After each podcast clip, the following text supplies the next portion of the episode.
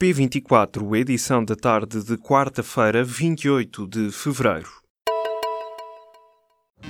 Apresentamos a nova gama de veículos híbridos plug-in. Uma tecnologia que veio para mudar o futuro. BMW iPerformance.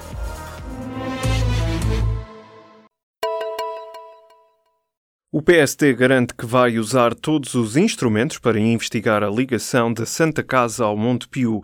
A posição foi transmitida pelo novo líder parlamentar social-democrata Fernando Negrão durante o debate quinzenal desta quarta-feira. Esta foi, de resto, a primeira vez que Negrão enfrentou Costa no Parlamento. O debate ficou marcado pelas críticas do PST aos partidos da esquerda sobre o negócio Santa Casa-Monte Pio. Na primeira intervenção como líder de bancada, Negrão prometeu lealdade institucional a Costa, que elogiou a posição do social-democrata. A Associação Mutualista Montepio Geral, dona do banco liderado por Tomás Correia, viu disparar o déficit em 2016 para cerca de 300 milhões de euros. O número representa um acréscimo de 200 milhões face ao exercício anterior.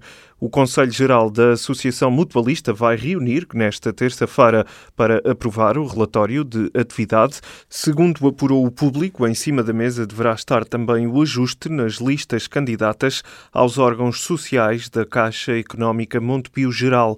Neste momento, as listas encontram-se bloqueadas no Banco de Portugal.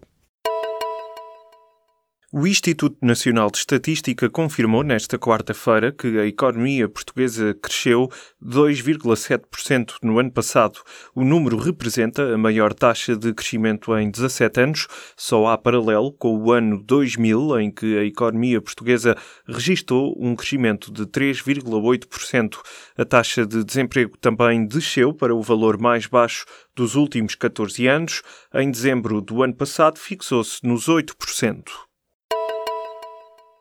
António Costa diz que os bons resultados da economia e do desemprego não são obra do acaso, para o Primeiro-Ministro são fruto do trabalho das boas políticas do governo, um caminho que o chefe do Executivo quer continuar a seguir. Em declarações aos jornalistas durante uma visita à Bolsa de Turismo de Lisboa, Costa realçou a ideia que o país está agora a atravessar um período de estabilidade económica. O Primeiro-Ministro aproveitou ainda a ocasião para convidar os portugueses a visitar o centro do país, uma das zonas mais afetadas pelos incêndios do último verão. A Anacom exige às operadoras de telecomunicações que alterem as ofertas que violam as regras da neutralidade da rede e do roaming o regulador decidiu dar um prazo de 40 dias para as operadoras Mel, NOS e Vodafone alterarem os tarifários que diz serem ilegais. Entre os tarifários analisados e em situação irregular estão, por exemplo, o SmartNet e o Mosh Legend da Mel, o Yorn X e o Vodafone Plus da Vodafone e o WTF e Indie da NOS. Portugal não tem medidas de emergência quando a qualidade do ar é má. Quem o diz é o ambientalista da Associação Zero, Francisco Ferreira. Os centros de Lisboa, Porto e Braga são as zonas do país onde a qualidade do ar é pior.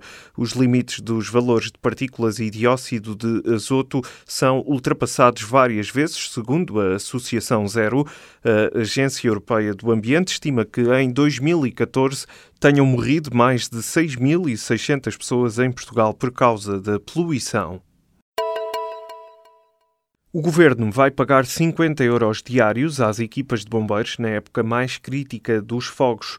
Esta era uma das dez principais reivindicações da Liga dos Bombeiros Portugueses, sendo que o Executivo prepara-se para ceder na terça-feira, o ministro da Administração Interna, Eduardo Cabrita, esteve reunido ao fim da tarde com o presidente da Liga, Jaime Marta Soares, e o encontro terminou em clima de paz. As duas partes reconhecem que as negociações estão a avançar de forma positiva. A instalação de mais de 250 equipas especiais de primeira intervenção e a criação de comissões distritais de reequipamentos eram outras das reivindicações que para já vão continuar a ser negociadas. Três locomotivas a vapor centenárias estão na lista de sucata que a CP quer vender para abate. A decisão da empresa ferroviária está a indignar os grupos de amigos dos caminhos de ferro que consideram aquele material de interesse histórico e museológico. Além das três locomotivas na lista de 37 veículos ferroviários, constam três carruagens napolitanas do início do século XX. Este tipo de locomotivas são únicas no mundo e só existiam em Portugal e nos caminhos de ferros de Edjaz, na atual Síria.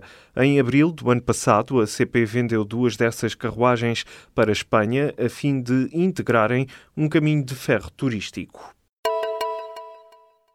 O Futebol Clube do Porto vai apresentar uma queixa no Tribunal Europeu dos Direitos Humanos por causa dos e-mails do Benfica.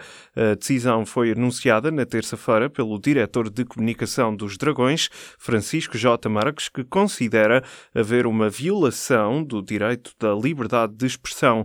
Em causa está uma decisão de um coletivo de três juízes do Tribunal da Relação do Porto que no momento em que decorre o inquérito do Ministério Público proibiu o acesso e a divulgação de e-mails do Benfica, os dragões arriscam-se a ter de pagar 200 mil euros por cada e-mail divulgado com informação sigilosa dos encarnados. O Desportivo das Aves e o Caldas jogam nesta terça-feira a primeira mão das meias finais da Taça de Portugal. Pela primeira vez na história, o Caldas está nas meias finais da competição. A equipa das Caldas da Rainha desloca-se nesta terça-feira ao terreno do Aves para a primeira mão da meia final. O encontro está marcado para as 8 e um quarto da noite. No primeiro jogo das meias finais, o Futebol Clube do Porto bateu o Sporting por 1-0 no estádio do Dragão.